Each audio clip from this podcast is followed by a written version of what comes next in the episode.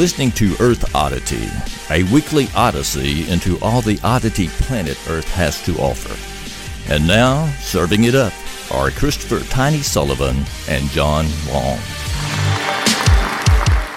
What's up, everybody? It's Earth Oddity Podcast. I'm John. This is Oh, oh, tiny. we should get like a rhythm. I screw it up all the time. I feel no, like you don't. I'm no good on the intros. I don't know. Um. Anyways, we're here to talk podcast. A little late again because I had a commitment on Sunday, and then Libby- Yesterday was open house. Uh, yesterday was open Okay. house for Libby at uh her sixth grade. She's going into sixth grade. but we were so late last week that Yeah. I feel like it'll just Yeah, this is all going to blend into our new freeform scheduling that bothers Goose so much. yeah. Oh, this is really just one big joke on Goose. He doesn't know it yet, though. We've decided we're just we're we were record and release whatever we want. Um. So, how has your week been since we were last It's together? It's been okay. I mean, this is my week of nights. So Oh, yeah, that's not right. A lot of fun. But Yeah. you know what? It it'll be over. yeah. And then, how many weeks do you work not nights before you go back to nights? It's every third week. Okay. We we rotate first, second, and third okay. every week. Everybody So, does. Yeah, everybody. Well, everybody in my department does. Yeah. Now the rest of the plant, they have a absolutely horrifying, scary to look at oh yeah. rotating schedule. Oh. So it's it's better than being on that. So like when Deidre started nursing, she got hired on at night shift. And then if you got bumped up to like evening shift at the time, which they had three shifts, it was all seniority, you Mhm. know. So once you worked your way to day shift, everybody was like, I'm staying here for the rest of my life. You know, right. If that worked for them. hmm And that's what she did. And then they switched her to 12 hour shifts and then she worked from seven A to seven at night. But There's a few day shift jobs at the plant, but they are few and far between. Yeah. and they they're typically occupied by guys who have been there for forty years for forever. yes. You'll get there one day, Tiny. You get you one of those good cush jobs. I don't know. I'm I might ready. I might be ready to just go on and die before I get that far. Yeah, that's tough work. You know, I, I can't imagine what you do at work all day. It would it would break me. You're more of a man than I am. These tender little hands trying to pick up tires, I would die. Well, how's your week been? That's been fine. Nothing, Okay. nothing really to talk about other than I'm Libby's starting to figure. Well, first of all, Libby's turning into a woman, which is awkward enough, Mhm. right? But she's starting to figure out that she's pretty. Okay. It's bothering me because we had to have everything just right before we went to open house. I got to have my outfit right and all that. I've already had. That's why I was a little later coming over here when I sent that Mhm. message. I was like, I'll be over just a bit because we had to figure out what to wear the next day, and somehow I got roped into that conversation. How was like- did you get? I mean, look, John, you are, and I'm not trying to just you know blow smoke here. Yeah. I consider you to be a very intelligent person. I am. I admire your Sure. opinion on things. That said, I've never gone to you for fashion advice, and maybe I should. I know. If, if you look through my wardrobe, maybe I should ask you more about fashion No. tips. Um, I I don't. Well, I mean, just hashtag girl dad. That's just what you got to do. I'm basically Kobe Bryant, you know, okay, and, but still alive. And Yes. uh, yeah, so I had to help in that, and I don't know that anybody really even valued my opinions I was given.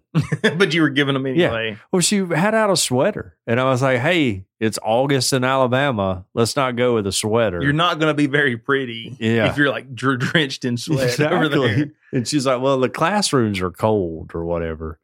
I was like, "All right, do what you want to do then." Yeah. Like, I got to go record the podcast. I've got important work to do. Yeah.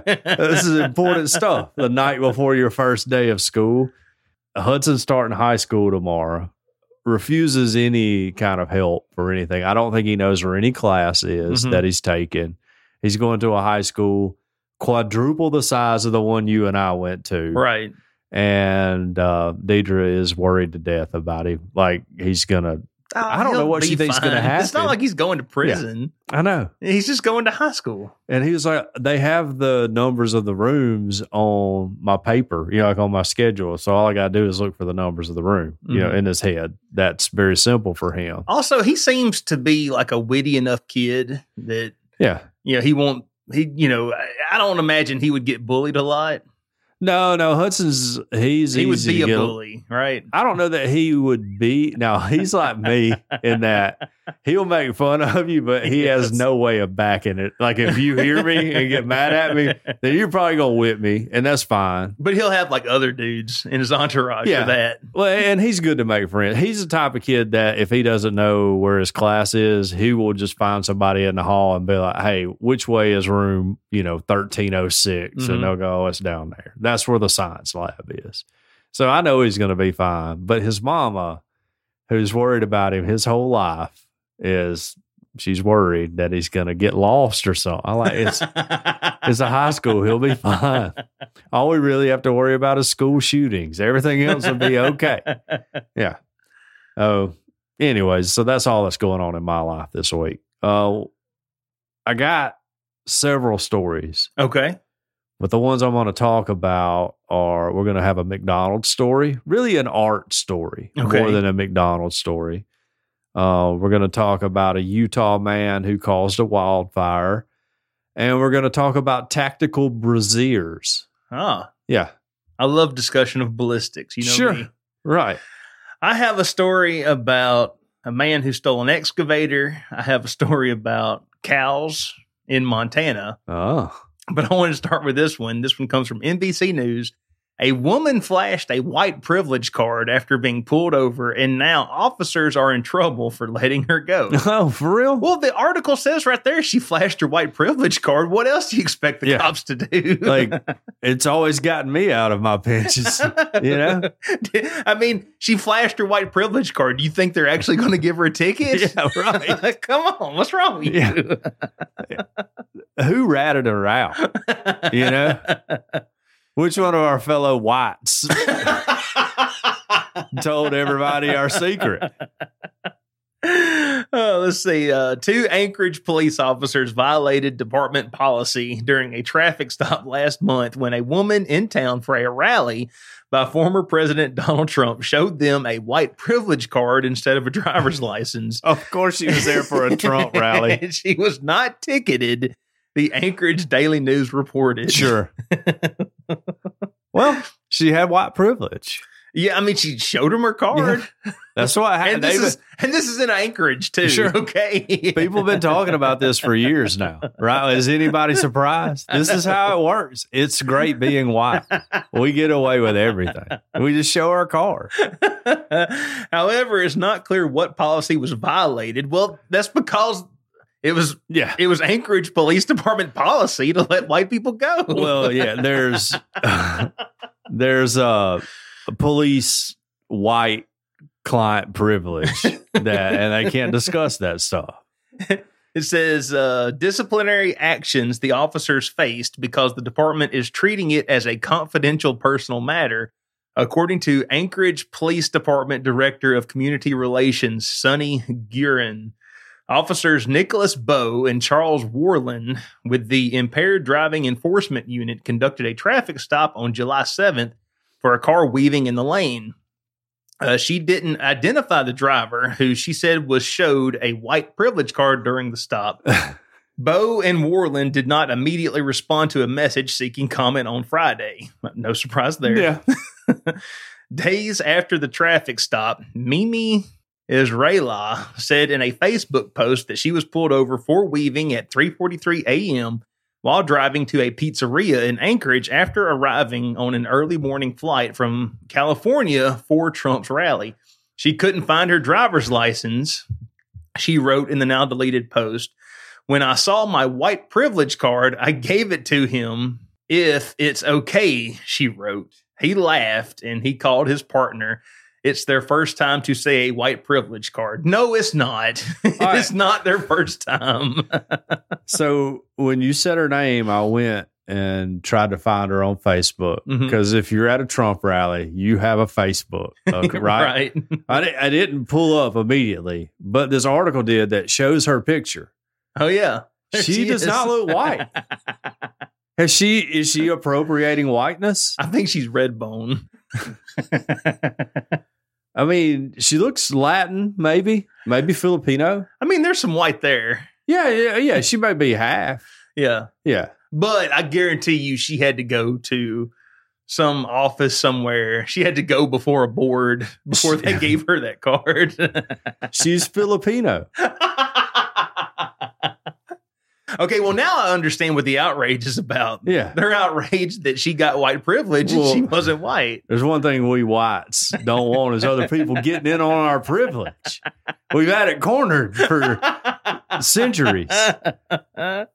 the top of the novelty card reads white privilege card trumps everything.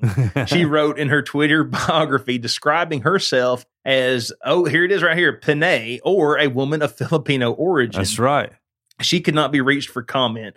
Officers observed no signs of impairment. Uh, no citations were issued.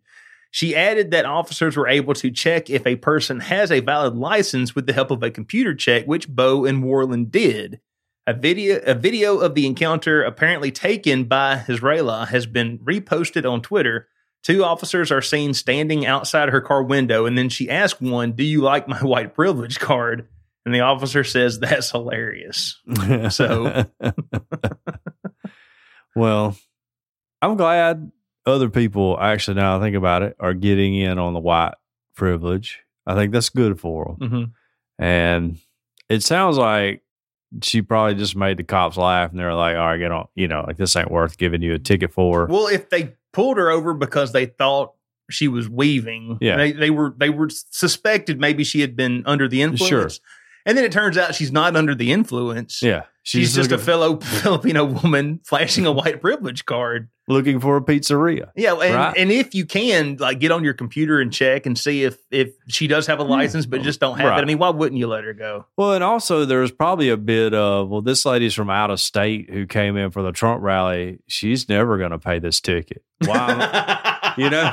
Yeah. she's going to go back to California or Alabama or whatever.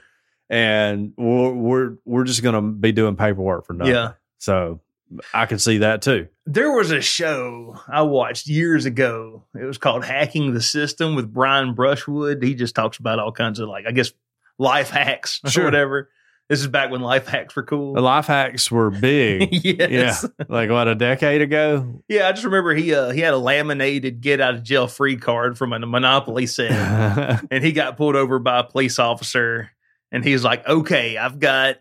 I've got like two minutes max to make this guy my friend because you would never give your friend a ticket. right. So I gotta I gotta do something. I gotta make him laugh. He like handed him that that card And made him laugh. and made him laugh, and the Yeah. guy just gave him a warning and let him go. go. Now who knows? I mean, it was a show. Sure. this all could have been for Could have the been, show. yeah, staged. But basically, I guess the life hack was, you know, don't be a butthole to Yeah. law enforcement, and you have a better chance of not getting a ticket. I think that is a very good philosophy to like if you have to interact with law enforcement. My recommendation is to try to never interact with law enforcement.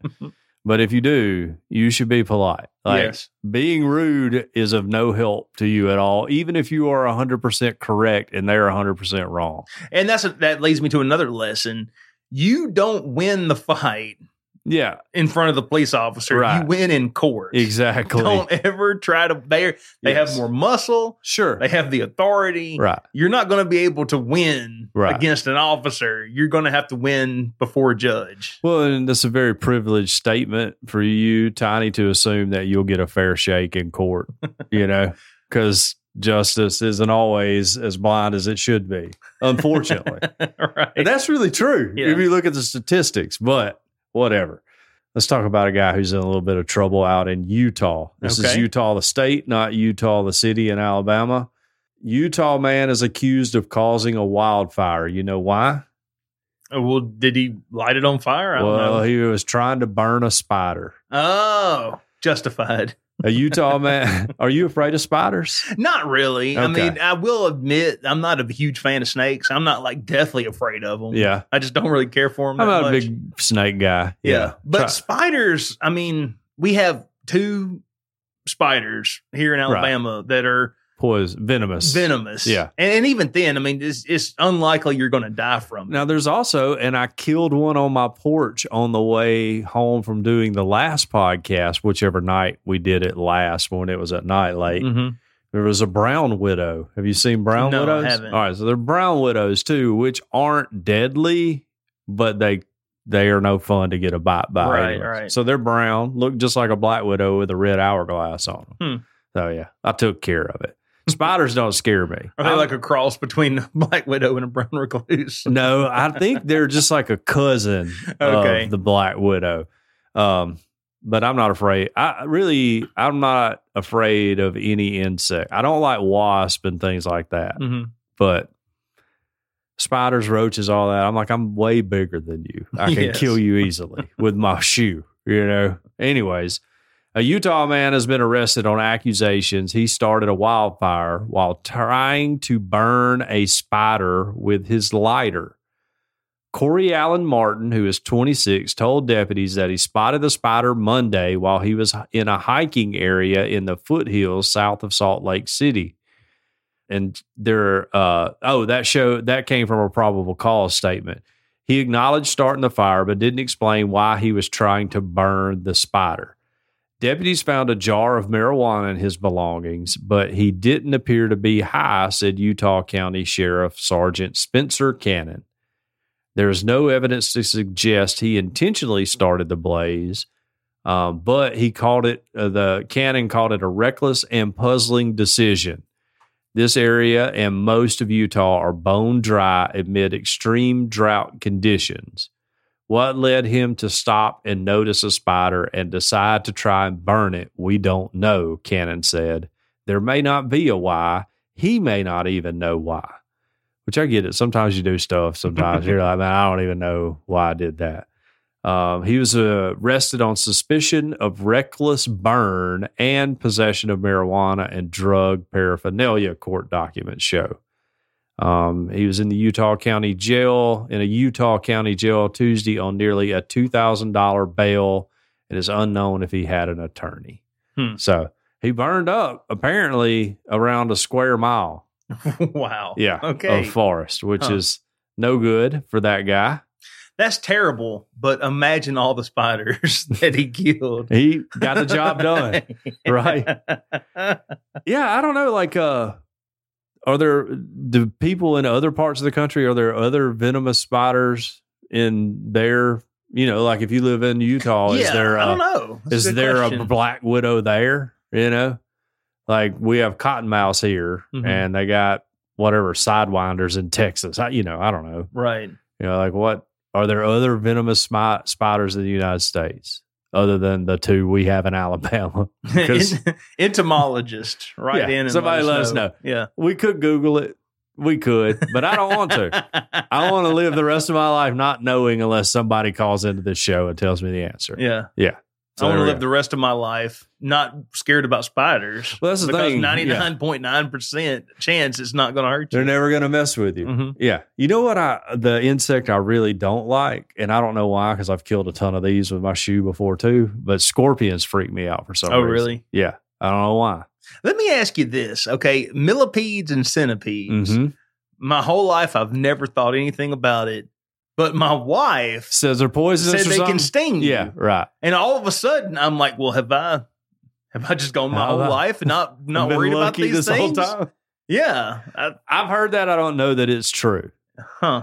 What I got stung one time by one of those moths uh, or caterpillars that are Okay, fuzzy. yes, what do they yes. call? I can't remember what they're called. There's I went to lean against a tree. I was in the Mm-hmm. woods hiking or out camping or something and stuck my hand right on it. and It swelled up. That's the worst pain I think I've ever felt. Is it really? Is it Yeah. just like spiny or does Yeah. it actually have a sting? It's got like little stinger spikes on them. huh. Let me. I'll Google the name of them. Okay. Uh, I don't know. I got to get out of that story there. Because my wife said uh, again, once again, she told me about some cater- caterpillar sting, and I'm like, caterpillars don't sting, but you're saying they do. They, in fact, some of them do. That's right. The most dangerous of the stinging caterpillars in Alabama is the asp or puss caterpillar. Hmm. Um, it doesn't move much, and its colors and designs are very bland. This is it. Right here, that's what I stuck my hand on. Uh, okay. That thing tore me up. really Made me want to cry. If there hadn't been a bunch of people around, I might have. Yeah, it hurt. My hand swelled up and everything. what are those caterpillars that are fuzzy and they're pretty common? They're they're fuzzy and they got like spots on them, and they're kind of I don't know. a dark color. And anyway, I just here a couple years, well, back in 2020, because it was back when Tiger, everybody was talking about Tiger King. Yeah. Uh, me and Eli, we found a ton of them in our backyard. He had like 15 of them in a jar, nice. and we started calling him the Caterpillar King. and I think of those 15, like four or five of them hatched into like Into a the moth. ugliest moth you've ever seen. Like they're beautiful right. caterpillars, yeah. ugly moths. I'm going to hit you with something that a lot of people don't know about me, and that is I am a fan of all moths. I think moths are super cool. When you look at them, they're awesome. They have great patterns on them and all that. Big fan of the moth. Well, moths are cool, but not these. They were they weren't even big. They were very small sure. and they were gray. Yeah. But now there was one time we were out in the backyard and uh, we actually caught a luna moth, and it Yeah. was gorgeous, Yeah, those are cool. huge. Yeah, they are huge. They're like an eagle. Yeah, Yeah. just exact same, Same size, as a bald eagle. People don't know. We're, we're America's Amazon down here. We really are. All right, John. How, how's this for a headline? Family says cows broke into their new house in Montana. Oh, wow. I showed you the picture before we started Sure. recording. Uh, imagine you come home from vacation and there is, I don't know, a two inch layer of cow manure And it's splashed up on your walls. over every square inch of your Yeah. floor. If you've ever been like in a dairy barn, that's what the inside of this house looks like. Oh Like a dairy gosh. barn before they clean it out at the, you know, into the milking or whatever. That's mean, what it looks like. It's so bad. I don't even know how you start to clean that up. yeah. No, I don't either. Yeah, what do you even do? I think maybe you burn it down and then call the insurance company. you know? Yes. Like, I don't know. We just showed up and it was on fire. I have no idea how Like I don't think there's any amount of shampooing, yeah. vacuuming, Surf pressure washing. yeah. Yeah, like like I think crime scene cleanup. This is Yeah. beyond a job for them. There's so much crap in this house. Oh my gosh. A Washington family was shocked to discover the bovines moved into their new house in Montana. Uh A poster on Reddit's Well That Sucks section shared pictures of a new home that was taken over by cattle. This big guy and three of his friends got into our newly built Montana house and proceeded to live there for a month God. before being found. A month. Oh my gosh. Several commenters said that the house might very well need to be gutted and refloored due to the damage and urged the poster to talk to an insurance company. The response to people's questions, the poster wrote one, House is on my aunt's property. We currently live in Washington and we're planning to move over at the end of the year. We assumed she was going down every now and again to check on the house, but I guess that she wasn't. Cattle guy has a lot of acreage and looked for his cows and even filed a report for stolen cattle. He looked in our shed, but not in the house because he thought someone was living there. so these cows, just they just moved into his house, and the cattle rancher is like, "What happened to my cows?" Yeah, right. well, I don't know. Somebody's over at that house all the time. They're like partying. Yeah, right. Uh, there was a bad storm in the town, I think around late April, and we think that the cows were looking for coverage. They either got in by nudging a lever door or the wind might have blown the door open. We're not sure. Insurance has been contacted, but I'm not sure about the outcome because my stepdad is trying to deal with it directly with Cattle Guy and trying to work something out. And no, we don't have farmers insurance. I imagine if you're the insurance agent and you get this, yeah. you're just like straight to voicemail. Oh, we're going to send an adjuster out soon. Uh, Cattleman has already contacted contractors to come out and appraise the house. We have all his info, but unfortunately, we were back in Washington at the time, so it's going to be a process. And then five, I'm going to become a vegetarian to please the cow gods so that this will never happen again. But oh my gosh, looking at these pictures, it is crazy. It's I, what would you do? I mean, like, there's nothing. You, I don't know. a new house. Yeah, you just gotta. Yeah. First of all, you're like, uh, we're killing these cows. You know, like when you pull up there with your family, like, all right, kids, dad's about to kill some cows. All right. yes. if y'all want to sit in the car and not see this, that's fine. But I'm shooting them in the face, and then we're gonna have steaks for a long time. But yeah, I don't know what you. and then I'm still going to be mad. I'm Yeah. so mad. that the w- wanton destruction of my enemy is not enough to Right. appease my anger. I want all cows dead. I'm going to eat this delicious steak and I'm not even going to crack a smile. I'm still ticked. like you know, like you're rolling up. You know, you've probably driven in from Washington. You're tired, ready for your first night in your new house. You pull up, and that's going on. Oh my God. And you're like, well, now we got to drive an hour because we're in the middle of nowhere and find a hotel to stay in, and then try to figure out what to do with our house. And it, and they didn't say where this was in Montana, Yeah, but the house is in Montana. Imagine like the the only hotel like, within 30 miles is like budget lodge. Right. you get to go stay there. like a side of the road motel that Casey and Vicky White were staying in or Yeah. something. Yeah, Like there's the ice machine is all the way at the end of the Right. row. And In you a got the little bucket with the trash can liner Sure. in it for your ice. yeah. I don't think. I'm not a big let's go get ice at the hotel anyway. I don't use a lot of unless we're like icing down some drinks or something. Right. I don't know the people that are needing a lot of ice. That's always puzzled me. Huh. I've never been at the hotel and been like, man, I need right now. What I really need is ice, unless we were like partying or something. Yeah. Anyways, that's another story for another day. Um, When I was a kid, we would get ice because at least at that time, you know, most hotel rooms didn't have like a little mini fridge in them. yeah, So if you had, you know, drinks or something, like you said, you had to put them in Yeah. the cold box. you had your That's what my grandpa called it, the cold box. Mountain Dew Code Reds, little little this tiny- was before Code Red. little tiny with his Mountain Dew and Grapico. He's mixed up into a suicide. Yeah. And yeah, all right. This is when I was drinking Mellow Yellow in a can. I love Mellow Yellow. Yeah. honestly. Big fan of Mellow Yellow. Um, so those cows probably only ate Chick fil A while they were there, got it door dashed. but what I haven't heard about Chick fil A is it being turned into art. But an artist has thrown the pickle from a McDonald's burger on a ceiling and he's charging $6,325 for it. Does he have a buyer? Or is anyone I don't think so. Because just imagine the the money that we wasted and just threw away in high school Sure. when we threw our hamburger pickles I know. on the Up ceiling of the Commons wall. cafeteria. Everybody did that. I bet you kids at Fayette County High School are doing it to this day. Right now. Yeah, right. School started there today, I think. They're probably doing it right now, or Yeah. they did it today. I remember there were spots Yeah. because like you know, the, the, janitor would you know throw a mop up there and knock them down, but It's like, I would you, spots from pickles. you never think about it until you're an adult, like how difficult you made like the janitor's life by doing that. You know, Yeah. like, he's just a dude trying to get a paycheck, you know, coming to clean the school.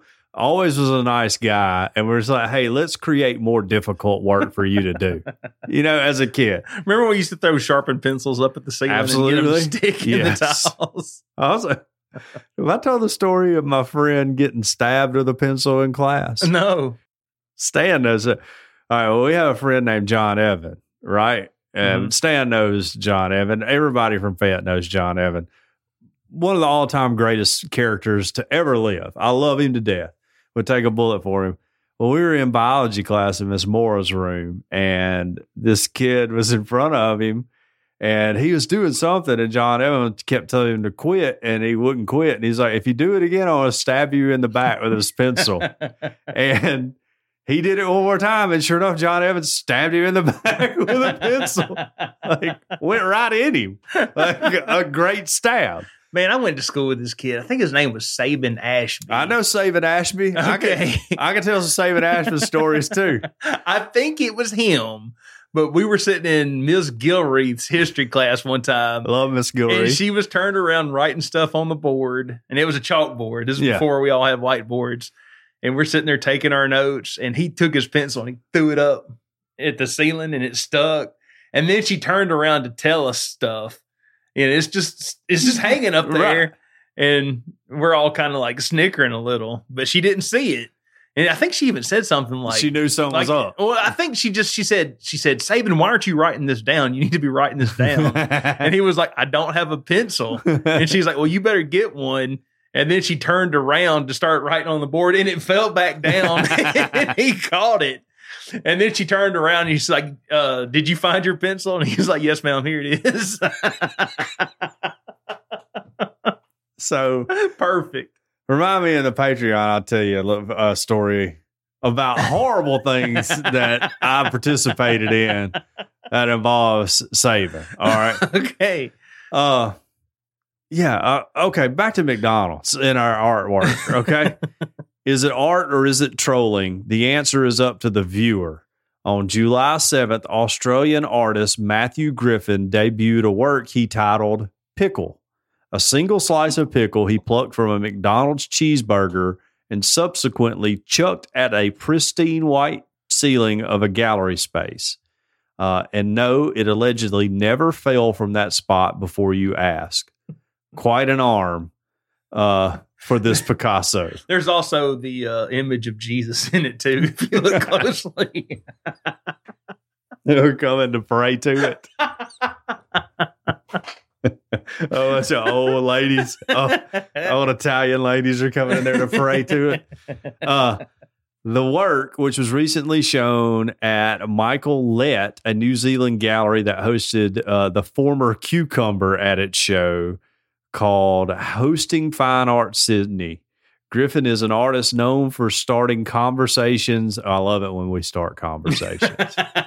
One of my favorite things we can do is start a conversation about something. Uh, he's known for starting conversations on the perceived pretentiousness of the art world, using comedy as a starting point to discuss serious issues like health and dental care for freelance artists in Australia, for example. So that goes on to probably say a lot more about him, but he's hoping to get six thousand dollars, uh, six thousand three hundred twenty nine U.S. dollars, or ten thousand Australian dollars Hmm. for it. Uh, so far, he does not have a buyer. Well, now, do you remember the banana on the wall? I do. I Like do. how much is how much are people willing to pay for me to then go eat the pickle off Right. said ceiling? It may not be a bad idea. Yeah. Now it's twelve thousand dollars. well, kudos to this dude. I hope he gets his ten thousand Australian dollars for this because why not? If somebody's dumb enough to buy it, then good for you. You Yeah. know, I hope it works out for him. Plus, McDonald's is art. I had it for dinner last night, and it was great. Uh, our youngest son, he uh he swore off chicken nuggets for a while. Oh wow, but Is he he's- back on I it? think he's back on the Back train. on the wagon? Yeah, he's back on it now. they're So tough to break them from it. All right. How about this? Man arrested for stealing an excavator and then digging up the ground outside SLC grocery store. Okay, Uh, Salt Lake City. A man was arrested after stealing an excavator from a construction site in Salt Lake City and then driving it about a mile before he dug up the parking lot outside of a grocery store, according to police. they didn't take his coupons. Maybe.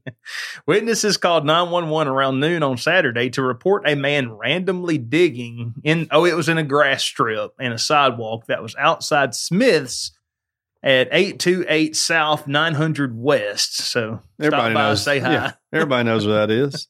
In In the, heart of Earth Oddity country. yes. In the process, police say that he l- hit a water line and he also ripped out newly installed fiber optic lines. Are you telling me he didn't call before he dug? he did not. Goodness gracious, that's Uh, a cardinal sin. There was no gas leak, according to utility crews and firefighters firefighters who responded to the scene. Ooh, all right, I got to tell you something about a gas leak. Police, I got I got a gas leak story too. Police said that they are still working to figure out the full extent of the damage. According to court documents, 46 year old Omar Ortega stole the excavator from a construction site after it was left running. He just went off on it. sure. Crews at the site then followed him as he drove the machine to the grocery store about a mile. You know, the operator of that machine was like, I'm getting fired. You know, like immediately he's like, man, you got to stop. I'm getting fired. Well, those things don't go very fast. No. Could he not like?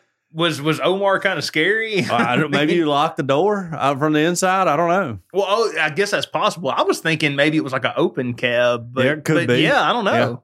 Huh. Anyway, police said that a crowd of people at the store prevented the suspect from leaving before officers arrived. So I'm uh, guessing at some point it was like, oh, Yeah. water line. I Yeah, gotta get out gotta of get here. the total cost of damages to the city from the incident was estimated at over forty thousand dollars. Goodness gracious. Uh, bail has been set at a thousand dollars, so Wow. we can cover that. we can cover that. Come on. yeah, hundred dollars. Earth Oddity bail bonding. We really should do that. Well, we only exclusively bail out people whose stories we cover on this show. We make that our, our thing. We reach out to them. we like slightly reba- rebrand the show into extremely local, That's like right. misdemeanor stories, and then we go out Ooh. and cover their bail. I got another story for you. A girl this week got into a high speed chase, and the cops like shot at her and everything. She Oh, got arrested. She had a bunch. She's in jail all the time. Anyways, Mm-hmm. used to work at Roly Poly. She's all the time in jail. She got some issues. well, can she make a sandwich? No, she was horrible. she was horrible. okay. Yeah, yeah. I mean, police shot at her. What did Yeah. what would she do? I mean, she she must have been some type of threat I for think them she to was. do that. Yeah, like they. Uh, she had like pulled over and they came up and then she tried to gun it or something and almost hit one of them and. Huh. I think one of them got a little excited and fired off around. I hadn't talked. So my friend is the head of the violent crimes unit for Tuscaloosa County Sheriff's Department. hmm They anytime there's a shooting, they will investigate. That's not involved with the sheriff's department. It's the police department. This is Tuscaloosa Police Department. They'll investigate the shooting to see, you know, what the if the officer was right or wrong, whatever. Cops investigating cops. Don't know that that's the best plan, but that's the way it works. Right. So I'll get the lowdown from him when I talk to him. well, I know. but he did tell me about the kangaroo that was loose. Yeah, yeah. I was asking him about that. And uh, he's like, Well, I don't know. He's like, I don't believe there is a kangaroo loose. He's like, Just between you and I. He's like, I do think it's a little fishy that the wildlife farm in the area where the kangaroo was spotted was quick to come out and go, Hey, it's not ours but Mhm. we'll help y'all find it.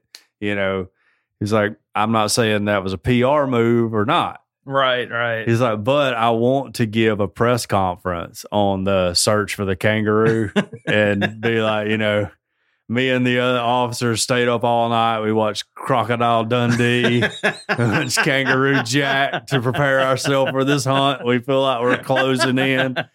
We've sewn pouches on the front of our bulletproof vest to make the kangaroo at ease around us should we encounter it.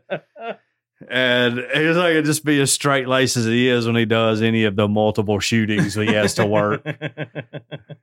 I remember the python that was on the loose. He, we talked about that too. He's like, there of wasn't a were like, python yeah, there- a lot of either. people were saying, I don't think there's a real Yeah. python. But he was like, I was so glad I was a sheriff's deputy. He's like, because the police had got called, Tuscaloosa police got called out to every basement in Alberta City to search for the python. He was like, for a month straight. He's like, no, there, no cop in that beat was doing anything but going and checking people's basements for a, a yellow python, right.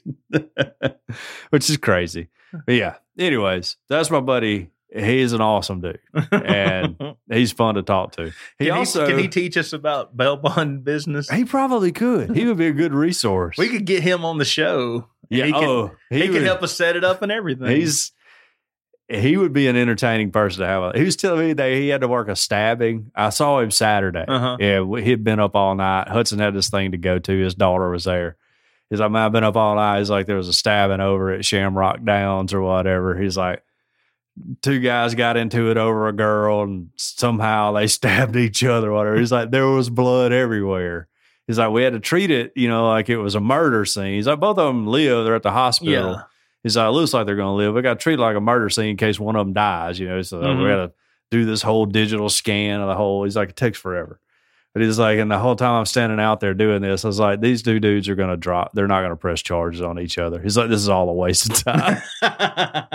he's like, they're going to, like, tomorrow get released from the hospital. They're like, yeah, no, we're not pressing charges. So he's like, they probably got warrants all on them and stuff. he's like, so we just, I just stayed up all night long to do something that doesn't even matter wow. Huh. he's old and jaded. You know, he's one of those cops. He's a good dude though. hmm Like, anyways, that's enough about my friend. Squirrel knows him. He knows who I'm talking about. So now we need to talk about bras. Okay. I'm a fan of bras. Been wearing them for years on my own time. Okay. Uh, the U.S. Army is developing a tactical bra. Okay. Why is there not already one in service? I don't know. Like why? Why is why is it why is it 2022 Well, that we're finally like okay, you know what? We got to do something about I thought tactical undergarments for lady soldiers. circa 2018 we were hashtag free in the nipple like this feels like we're reverting in in women's rights or whatever uh, as part of the military's ongoing efforts to accommodate soldiers of all shapes and sizes the u.s army is in the process of developing the army tactical brassiere or atb Love it. Prototypes are currently undergoing testing at the Army's Combat Capabilities Development Command Soldier Center in Nat- Nat- Natick, Massachusetts. Are they not available on 511tactical.com yet? I would like to know how's the testing going on the like are we just putting them on trampolines or something here? Like, what are we doing? I know where I want to have my birthday party. the ATB design and development process kicked off with a soldier centric survey administered through Soldier Touchpoints. Soldier Touchpoints are immersive testing and feedback mechanisms through which soldiers can provide valuable insights on how certain tools or equipment undergoing development will be used practically in the field. Um, female soldiers weighed in on the qualities and functionality they were looking for in the over the shoulder holsters and the goal of developing a tactical rather than sportswear item was established. The prototypes were then designed with integration into existing uniforms and body armor in mind. Um, this means that designers are evaluating options such as the inclusion of flame retardant fabrics. I would think all bras, if they're not already flame retardant, let's get them flame retardant. I want to protect our ladies. all, all clothing should. It'd be nice if we could have it somewhat flame retardant. yeah, that's probably a good idea. Yeah. Yeah, I'm, I'm on board with that. uh, they're also expertly layered with uh, compression fabrics, structural and protective materials, also, uh, while taking into account the importance of accurate sizing, reliable comfort, moisture management, and breathability. Hmm. All important when you go down the bra rabbit hole.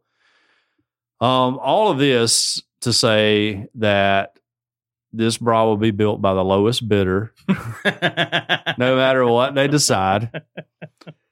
And I know just from having friends who've served in the military, um, the quality of stuff they give you is not always the best. right. Yeah. So, Because they have a lot of soldiers. Yes, but I am glad that our transgender soldiers will now be able to get bras that are tactical for them. Mhm. So, we're we're moving right along. So is it basically just? I mean, what what separates this from just your standard bra? Well, Is there maybe trying to? Did I hear? Did I hear him say that they were talking about like a shoulder holster, trying to incorporate a shoulder holster? I think so. I've heard a bra called an over the shoulder boulder holster. okay. I think they were trying to make a joke there. Okay. Yeah, I don't think they're talking about for a sidearm Right. holster. Oh, I got you. I think they're talking about a boob holster. Now, my wife is well endowed for a lady. Talking about her bre- breast when I mean well endowed. Okay. Okay. And I know she has a hard time finding bras that are comfortable, that offer her the support. It's an ongoing thing in Mhm. her life. If I could invest in a bra company that would just fit my wife and her like it, I would be a millionaire. I cannot tell you how many bras we've bought and thrown away. So I know this is important for our ladies and our lady soldiers. I was going to say, why does she throw them away? Does she not know she can sell them to a creepy middle aged dude on on Facebook Marketplace? Well, That's what Tara does. we're uh, we're not big on selling on Facebook Marketplace. oh, okay, that makes In fact, we were talking the other day because she rearranged all the counters in the kitchen. Luckily, I got out of that. I don't know how. You, uh, rearranged counters. Mhm. Well, like uh, cabinets. I mean. Oh, okay, Yeah. like like stuff that's in them. yeah. I got you. Okay. Thrown the whole house into chaos, too, by the way. we're all opening up the wrong doors of everything all the time. It pisses my kids off. Like Hudson visibly gets mad because the cups have been in one place his whole life. He can't wrap his brain around that they're one door over. Right. But whatever. Uh anyway, so she did that and so we had a bunch of like cups and coffee mugs and she was like, I think I'm just gonna we'll wait till the yard sale. We'll just see how many of these we can give away again. I was like, That's my girl. Uh, that's right. She's like, and we can give away that uh, dresser and mirror that we have in Ollie's room, you know. And I was like, I don't, I don't want to move that downstairs. it's fine. yeah, like I don't, I don't want to have to move that.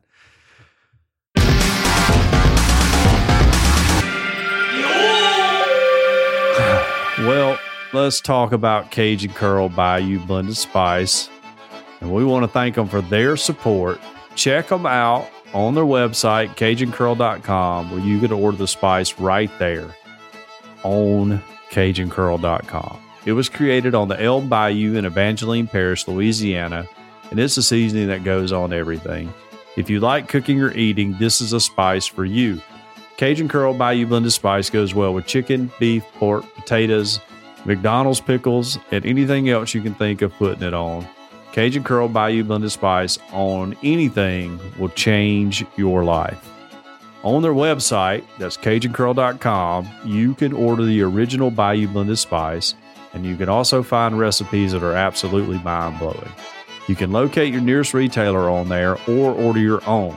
If your local grocer doesn't carry world famous Cajun Curl Bayou Blended Spice, ask them to start stocking it now.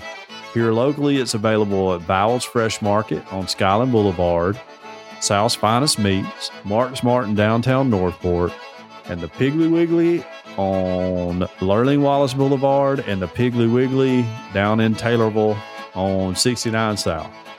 All their products are made in the USA, so not only do you enjoy the taste of Cajun Curl, but you also feel patriotic, as patriotic as an FBI agent raiding Mar-a-Lago. It has a little kick to it, and it doesn't burn your lips. It's all natural and it's low salt. World famous Cajun Curl Bayou Blended Spice. Taste the spice, but not the heat. Check them out at CajunCurl.com and use our promo code EOP10 to get a 10% discount. Because we ask that you use the spice, but we don't ask you to pay full price. That's right. All right, John, what do you say we go to the phones? Okay. What say we don't? No calls. no calls this Oh, week. Dang. We did get a lot of discussion in the questions subreddit Oh, yeah? about cults. Cults. Okay. yes. yes. Everybody's in a cult, or is this a cult? Well, I don't think it is yet, but that is the end goal. Yeah, we've we've been very open about that, right? yes. Yes. Okay. And now it's time for Ask John questions about stuff. All right, we do like to ask John questions on this show. If you have any questions for John, you can head on over to the Ask John Questions About Stuff sub Yeah. channel and our Subreddit. Discord server. Link in the show notes. We need to, somebody to create us a Reddit.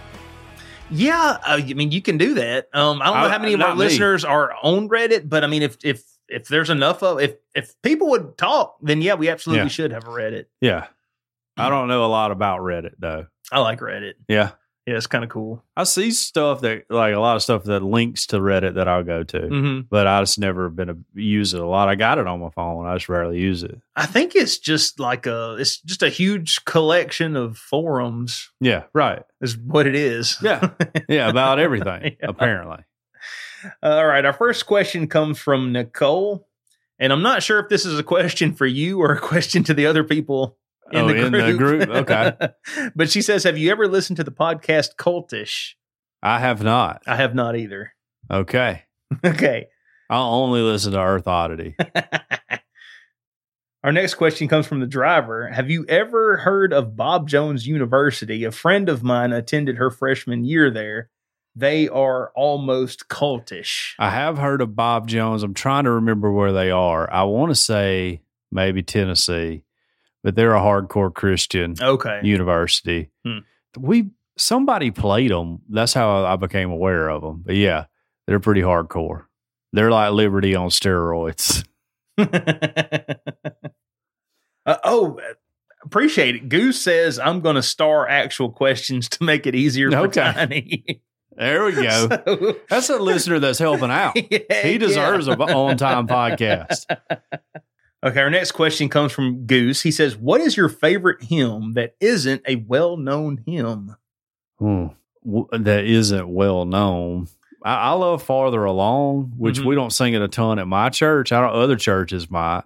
Uh, and it's, it's a pretty famous hymn. I think everybody from like Alan Jackson to the Louvin brothers have recorded it. But I really like that hymn a lot. So it's probably my favorite. W.B. Stevens, I think, wrote it. Hmm. I think. Yeah. I was going to say, uh, I don't. It's not super well known in Baptist churches, but the Lutheran hymn, "A Mighty Fortress," is Yeah, we sing that every once in a while. We do every now and again, Yeah. but it's not like a, you know, it's no Amazing Grace. Sure. yeah, Martin Luther wrote some hymns. uh, he think- probably wasn't down with the organs and instruments in church. probably not. Spurgeon wasn't.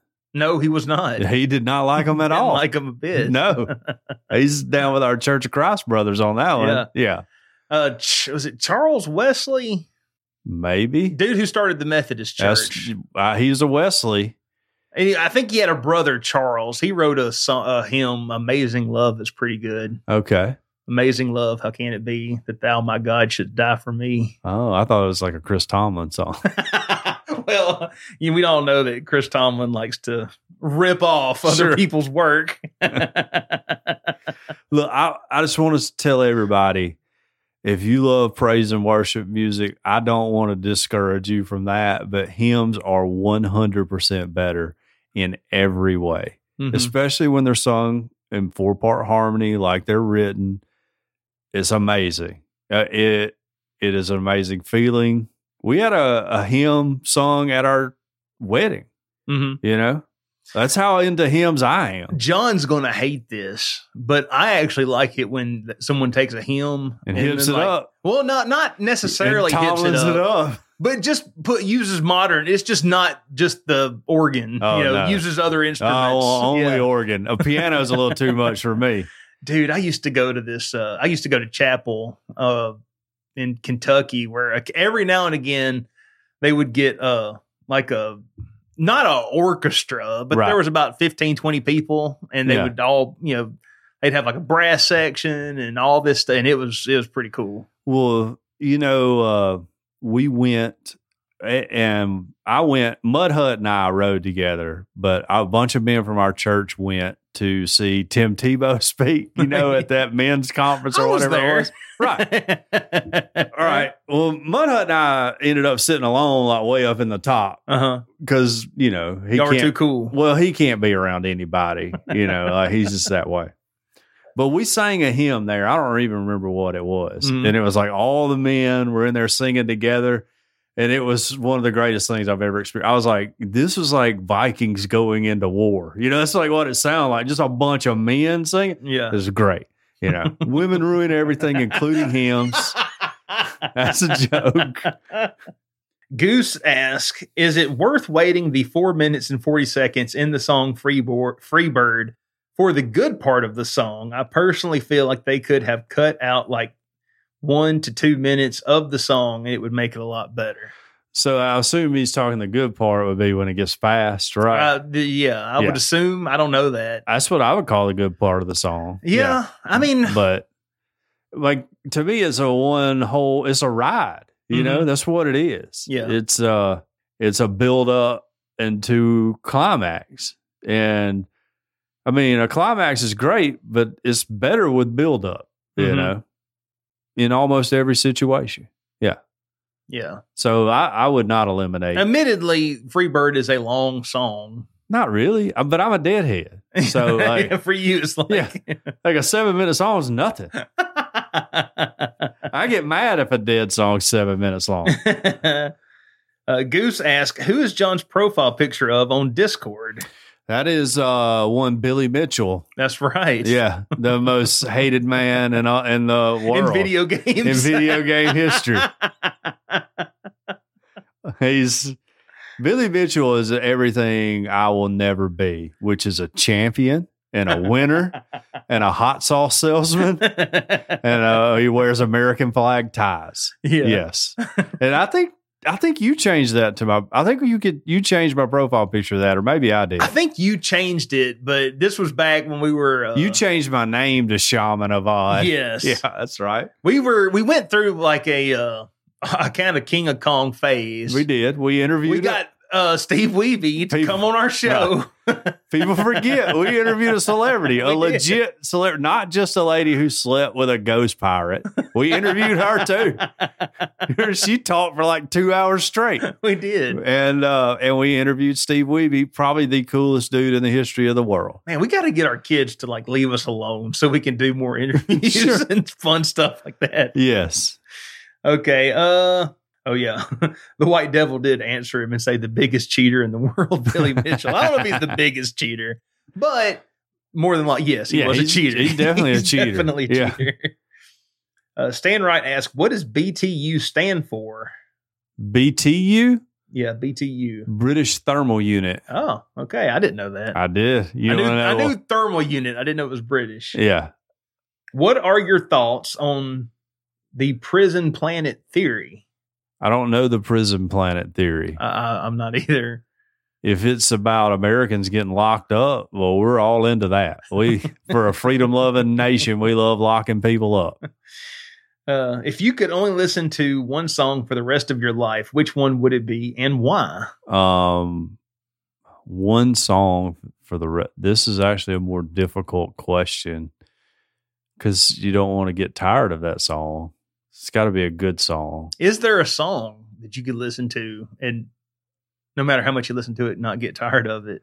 Well, I would. My first instinct was "Ramble on Rose" by the Dead, specifically the Europe '72 version, because that's I've never not liked that song anytime I've heard it. Mhm. You know, but I'm just thinking, thirty years from now, would I be like, "Man, I hate this song"?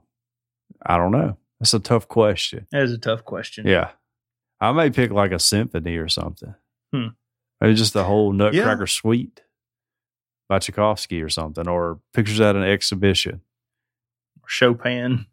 Maybe. Yeah. In the song Three Wooden Crosses, why did the farmer go to Mexico?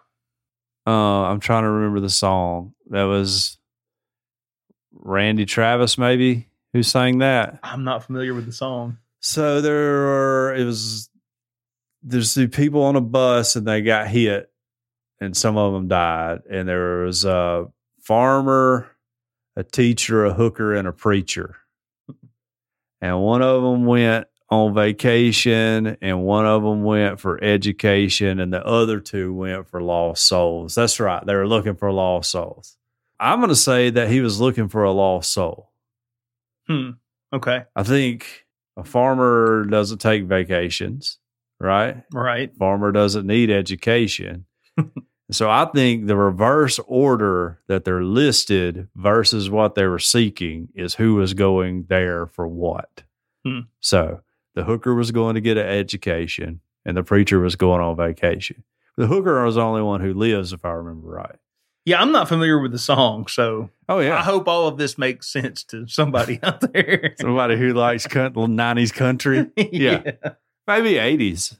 Uh, what is your favorite piece of bad advice? Mine is always weave a little so other drivers will stay away from you.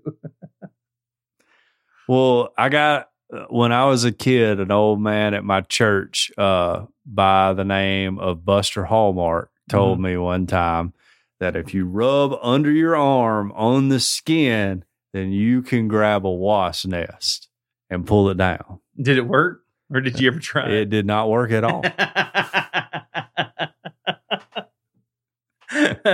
I am not a hundred percent sure this is bad advice, yeah. but I would say my favorite advice was uh when it comes to guns, two rules. Number one, you always treat a gun as if it was loaded. Yeah. Rule number two, you always keep a gun loaded. Because it's not doing no good Sure. to you if it's not loaded. We talked a kid in our neighborhood into believing that if he wet his feet from the ankle down and stood in a fire ant bed, that fire ants wouldn't bite him. And he did it. And it's they bit him anyway. he had hundreds of fire ant bites on him. Uh, Yeah. All right. Shout out to that dude. Uh, wherever he is, he probably hates me. Yeah. Uh, and this is going to be the last question for today. Cash Money Oddity Thousandaire says, I collect old safety razors. Do y'all collect anything? Um, do you collect anything? Video gaming I was about to say, systems? yeah, I don't, but I don't know if you can really consider. I'm not collecting for the sake of collecting. I just like to play games, so I guess you could say I collect those. Um, But but even still, like some people get into actually collecting the old cards, and like the old systems and all that stuff. Me, I am personal. I am 100% fine with dropping a ROM into an emulator on my PC and Okay. it that way. So I have a few collections of different things, none of which I actively collect. mhm. Like I have a ton of Pez dispensers because my mom always gave me Pez dispensers growing you kept up. them all.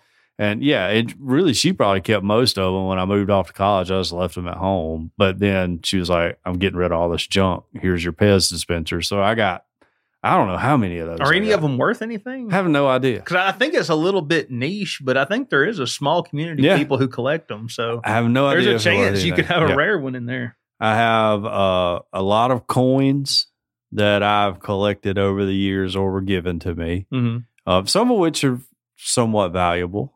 Um, and then I have a ton of Boy Scout patches and memorabilia, probably worth as much as a used Buick, you know, right. that I've gotten over the years, traded, collected. People have given me stuff. Hey, my pawpaw was in scouts in the 40s, and Mm-hmm. here's some stuff we found in a drawer. And you're the only scout I know. And I'm just like, all right, thank you. Sweet. Yeah, thank you. This thing's worth three thousand dollars. so I have a ton of that, but I don't even actively collect or trade any of that stuff. You know, and I never really was a big trader either. Now I have a friend who probably has over, I would say, probably over a hundred thousand dollars worth of patches, essentially. And you know, he's got like a vault built for him and everything. Hmm. It's hard. Boy Scout stuff's very hard because they make so much of it. right. You know, so there's a ton out there. Yeah, that's the problem. Me and my dad, we went through a phase in the '90s, as every single other little Yeah. boy and their dad. I in got the baseball 90s cards did, too. Yes. where we collected baseball cards, and I gotta say, 30 years later, they are not worth what, What we thought thought they were going to be worth in the '90s. Right. the internet came along and all these collectors started getting together and talking and posting stuff. Turns out baseball card companies they printed up a, A bunch. ton of Yeah. cards. They weren't worried about long term value. Yeah, they were so worried about they making are- sales. They are not Right. rare. Well, you know, and Topps cards just went out of business in the past few years. Mhm. They just were like, we can't make a living anymore. Yeah. They worked themselves out of because they were just selling so many cards. You know, Mhm. if they would have limited the supply then they could have sustained this business model for probably a lot longer. I don't know. But yeah, I had and still do have a bunch of baseball cards. I got like I got a stamp book somewhere with a bunch of stamps and I I've just never followed through with any real collecting of Mhm. anything. So yeah. Um yeah, that's my collections. Don't come steal my Boy Scout patches. You'll never find my coins. There's only one person in the world knows where those are, and that's Thomas Long. And you could torture him forever, and he won't tell you because he's he's uh, he's different. He's built different. Yeah. well, John, that'll do it for questions. One thing we need to do before we bring this free show to a close is we need to thank our patrons. We thank you all so much for supporting what we do. We would like to thank by name those who donate at the 10 or above tier. Those fine individuals are Mr. Daniel Hedrick, Mr. James White, Ms. Angela Pinto, Ms. Sherry Herron, Mr. Chris Payne, Mr. Derek Reeves, Mr. Hank Hernandez, Ms. Jane Updegraff, Ms. Jacqueline B., Mr. Josh Dodd, Mr. Shane White, Ms. Sharon Craig, the driver, Uh. Mr. Todd Glover, Mr. Tyler Bond, and Mr. Mike Wilcox, aka Mick Will. Mick Seriously, thank you all so much for supporting this show. If you would like to become a patron, you can head on over to patreon.com slash earth oddity. We have several tiers, but the $5 tier gets you the extended show. Once again, that is patreon.com slash earth oddity. And speaking of extensions, what do we got coming up in the extension today? Uh, we're going to talk about a husband and wife and their neighbors. Okay, Yeah. common. Yeah. What about you? I have a story about Italian athlete Alberto Nano Okay. and why he didn't win his 400 yard dash. At least he didn't kill his girlfriend like the other Italian, the only other Italian athlete I know, the Blade Runner. uh, oh my God. I wish I could. Re- I was listening to a comedian. He was talking about, you know, it's really remarkable what he did. And I'm not talking about killing his girlfriend. Who was it? Bill Burr has a whole thing about how uh, prosthetics have gotten so good that if you have like the Blade Runner stuff, you can't compete against people with normal legs. Like you're better than them. Yeah, it gives you an advantage over them, which is wild. I think they should be able to compete and set records and all that. well, I feel like we need two leagues. We Yeah. need we need just your normal Right. by the book standard Yeah. you know league and then we need one league where it's anything goes Sure. i mean steroids bionics Yeah. Do it all. mutations Sure. whatever anything goes I kind of like that. Now, uh, since we're talking sports, Tiny, you were telling me before we started recording how upset you are that Brittney Griner is in jail in Russia now because you're a huge WNBA fan right and she was me your along favorite with all the other feminists who just can't get enough of the WNBA. I think it may have been your boy Elon tweeted out that how ridiculous it is that we're going nuts trying to get her home over a weed charge when we got a ton of people locked up in the U.S. on weed charges. He makes a good point. Yeah, right. And then my other friend was like, uh, Brittney Griner wouldn't care if I got arrested with weed, so why do I care that she did? well, now I thought, aren't we supposed to be working on a trade? well, they had talked about trading the Merchant of Death for her. Yes. Yeah. A good tra- good deal. Well, I think, I, and I'm no idiot. I think that the powers that be were probably like, look, Brittney, we can work a Merchant of Death trade for you, but it's going to have to come after the elections. You know? yes. Like, Just sit tight for a few months, and we'll get this trade get going. comfortable. Yeah, and then we'll get it, get you back after that. Because I do agree that the U.S. government should help our citizens abroad who are having legal difficulties. Mhm. all right. Now, if you break the law, sometimes you got to pay the price for that. But if you're a U.S. citizen or the United States, we need to at least try to help you out. I don't care if it's Brittney Griner or that dude that got whipped with a cane over in Singapore all those years ago. You remember him? I remember that dude. People went nuts about that too. I mean, I remember even as a little kid, I remember hearing my grandparents and my and my dad and mom be like, Well, he was over there spray painting cars, Right. And that's what you get over Yeah, there. So that's he what should, he happens. should he should get caned. Sure. And the same logic should apply to Brittney Griner. I remember too. thinking, okay, that makes sense. Yeah. but whatever. A Brittney Griner should be in jail because she said she could beat Demarcus Cousins one on one. Out Mobile, Alabama legend Demarcus Cousins one on one. When Demarcus Cousins was in his prime, that was a ludicrous statement. She should have been put in jail then. You know? so thank you, Putin, for defending the honor of Demarcus Cousins. How about what if we could do this? What if we could put just this is going to be like a one time pay per view event. Yeah. Brittney Griner versus whoever their champion is. Their top basketball. one on one. And if you win, you get to go back to the United States that you hate so very much. she, she was not happy with us. if you lose, you have Yeah. to sit- you have to sit in sit in prison and, and do your time. I thought it would be great if, uh, like just a funny move if Trump was like, if he gave a press conference, it was like, I'm going to get Brittney home, y'all. You know, Uh, the, the president can't do it. I can do it. And then he calls Putin because everybody knows they're big buddies, right? yeah. Well, Yeah. Putin was the one who hacked the election. sure. and got So him he in office. Right. Yeah. Yeah. yeah. Yeah. And then didn't invade any countries while his buddy was in office. It's weird. Mhm. Anyways, Brittney Griner, prayers up for you. It's tough that you're in jail in Russia. Can't be fun. Can't be fun to be in jail anywhere. But I would think Russia would rank at the bottom of the list. I would want to go. I can't imagine it's a ton of fun being in Russia Just when as- things are good. when you're free. I mean, and and I'm not talking bad about Russia, but it is cold there. it is very cold. It's extremely cold there, and I don't. That's why I live in tur- Alabama because I don't off. do very good with the cold. I've been watching that Alone show. You know, Yeah. I'm addicted to Alone. By the way, Mhm. like I can't stop watching it. It's like I like the wintertime.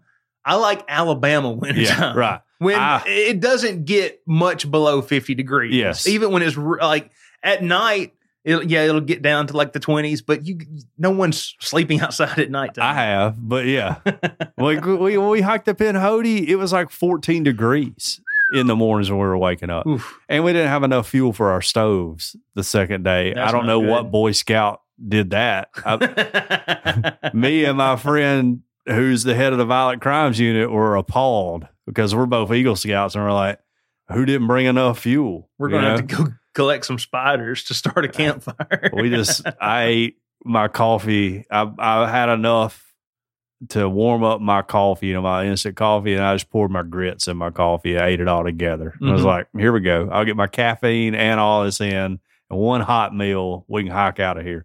It was so cold. Oof. It was bad. Anyways, so that's talking WNBA with John and Tiny. Probably the most has been talked about on a podcast in the history of the world. The WNBA has been discussed. So I don't know. Don't get me started on the WNBA. I hate the WNBA. I should like it because I like sports. I was about to say, it's not enough for you to just not care about it. I hate You it. actively I actively root for the league to collapse.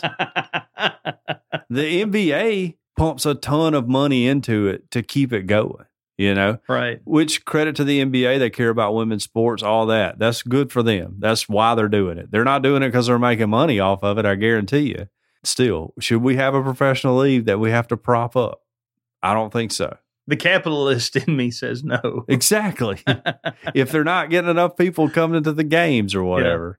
Average attendance in 2019, I read this. I'll read any anti WNBA propaganda, by the way. Average attendance in the NBA for 82 games in 2019 was like 18,000 people. Wow. That same year for the WNBA, average attendance was like 1,672 people a game. How can you keep a league? hmm And then they're all like, we should make as much as the men do. you know what? If you can get people to buy tickets yeah. and to buy your merch Right. and to sign up for all your Sure. games on pay per view, Yeah. then yes, you should. What you got to do is get people to gamble on your sport. I mean, I hate to, that is what it all comes down to.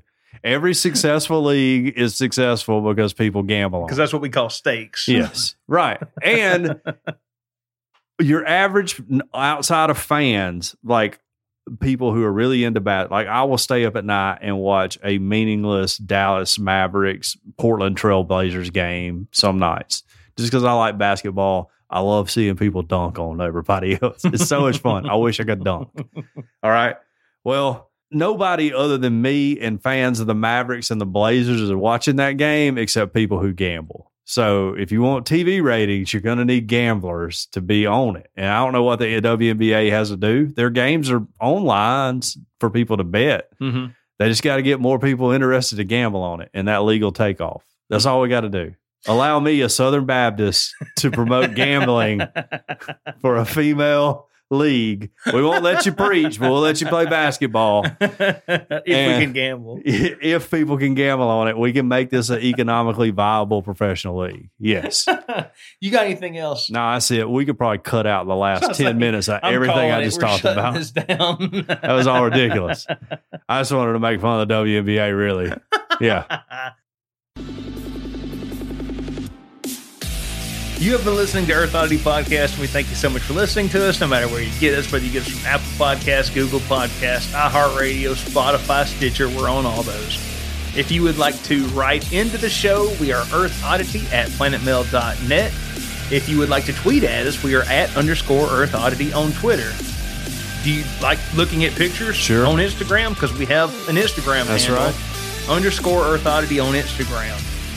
We have a Discord server where you can hang out with us, chat with us online, link Chill in the out. show notes. And we also have a phone number that you can call or text. What's that phone number? That is 662 493 2059. 662 493 2059. We hope everybody out there has an excellent week. Earth Oddity for the Fringe Radio Network signing off. Love y'all. Bye.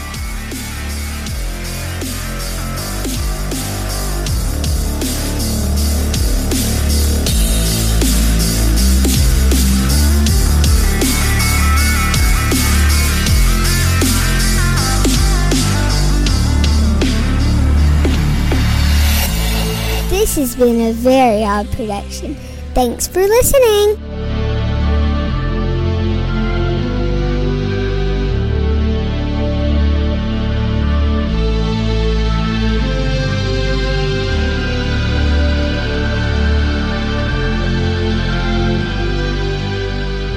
All right, Earth Oddity patrons, how y'all doing? Thank you again so much for joining us, Sure. for supporting our show.